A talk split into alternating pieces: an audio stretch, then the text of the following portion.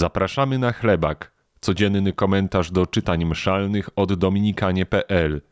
Dzisiaj usłyszysz Tomasza Samulnika i Pawła Jamroza z Rzeszowa. Z księgi proroka Jeremiasza. Pan mówi: Oto nadejdą dni, kiedy wzbudzę Dawidowi odrośl sprawiedliwą. Będzie panował jak król, postępując roztropnie, i będzie wykonywał prawo i sprawiedliwość na ziemi.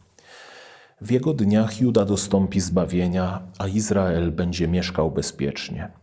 To zaś będzie imię, którym go będą nazywać Pan naszą sprawiedliwością. Dlatego oto nadejdą dni, mówi Pan, kiedy nie będą już mówić na życie Pana, który wyprowadził synów Izraela z ziemi egipskiej, lecz raczej na życie Pana, który wyprowadził i przywrócił pokolenie domu Izraela z ziemi północnej i ze wszystkich ziem, po których ich rozproszył, tak, że będą mogli mieszkać w swej ziemi. Prorok Jeremiasz e, w dzisiejszym pierwszym czytaniu prorokuje na temat odrośli Dawida. To znaczy, mówi o Mesjaszu, który wyjdzie z rodu Dawida, wyjdzie z królestwa y, Judy.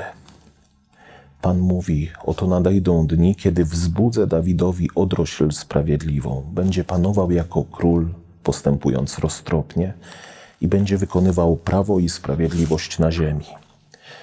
W jego dniach Juda dostąpi zbawienia, a Izrael będzie mieszkał bezpiecznie. To zaś będzie imię, którym go będą nazywać Pan naszą sprawiedliwością, mówi e, Jeremiasz. Proroctwa, których spełnienie Żydzi oglądali w osobie Jezusa Chrystusa, świadczą o tym, że Bóg jest wierny wobec danych przez siebie obietnic. To jedna z wielu cech Boga. On nie rzuca słów na wiatr. Bóg jest wierny w swoich obietnicach. I ta wierność, której wyraz Bóg dawał w całej historii zbawienia, również myślę, że w naszym życiu, gdybyśmy popatrzyli na nasze życie ex post, doświadczamy tego, że właśnie Bóg jest wierny, że Bóg nie jest kimś, kto, nie, kto daje obietnicę bez pokrycia. To jedna rzecz.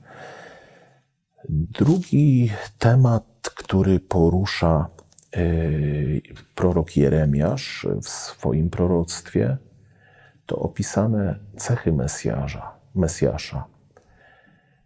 Jeremiasz mówi, iż Mesjasz będzie sprawiedliwy, to znaczy nie będzie sądził z pozorów, ale będzie objawiał Bożą sprawiedliwość.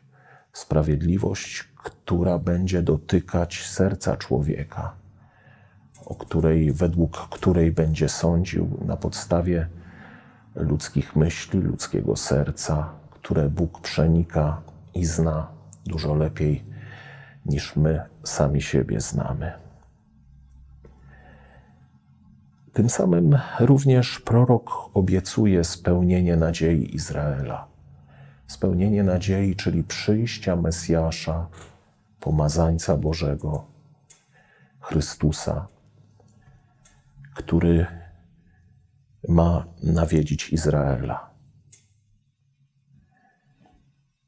I te nadzieje, o której mówi Bóg, zostają spełnione czy zostają rozpoznane. Widzimy, że różnie z tym bywa. I tak, i nie. Ponieważ Bóg, który mówi, który prorokuje i który spełnia swoje obietnice, spełnia je według własnych zapowiedzi, a nie na ludzką i ograniczoną miarę. Podobnie może być z naszą modlitwą modlimy się, mamy pewność, że Bóg nas słucha, ale często y, w tej modlitwie wyznaczamy Bogu sposób y, działania, sposób realizacji naszych próśb. który z naszej ludzkiej, wąskiej, ziemskiej, ograniczonej perspektywy może wydawać się nam słuszny, ale wobec Boga jednak wszyscy jesteśmy dość krótkowzroczni. Bóg słyszy naszych, nasze prośby i wypełnia je, prowadzi tak nasze życie, aby było to najbardziej korzystne dla nas, współpracujące z naszą wolnością, z naszym dobrem, z naszym szczęściem. Czy jestem w stanie zaufać Mu do końca, zawierzyć się bezgranicznie, w pełnej ufności? To wielkie pytanie naszego życia.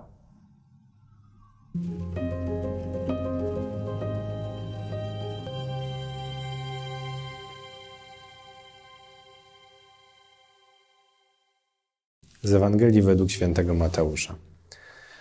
Z narodzeniem Jezusa Chrystusa było tak. Po zaślubinach matki jego Maryi z Józefem, wpierw nim zamieszkali razem, znalazła się brzemienną za sprawą Ducha Świętego. Mąż jej, Józef, który był człowiekiem sprawiedliwym i nie chciał narazić jej na zniesławienie, zamierzał oddalić ją potajemnie. Gdy powziął tę myśl, oto anioł pański ukazał mu się we śnie i rzekł: Józefie, synu Dawida, nie bój się wziąć do siebie Maryi, twej małżonki, albowiem z Ducha Świętego jest to, co się w niej poczęło. Porodzi syna, któremu nadasz imię Jezus.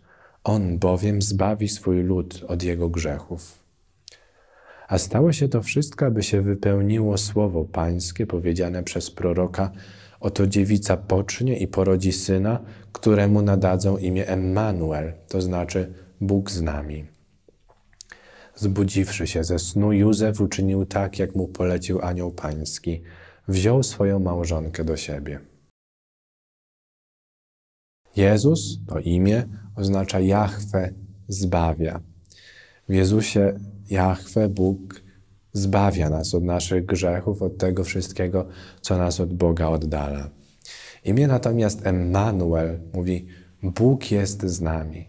I połączenie tych dwóch znaczeń, tych dwóch imion, Jahwe zbawia poprzez to, że Bóg jest z nami, wskazuje nam na osobę, na tożsamość, na naturę i na misję Jezusa.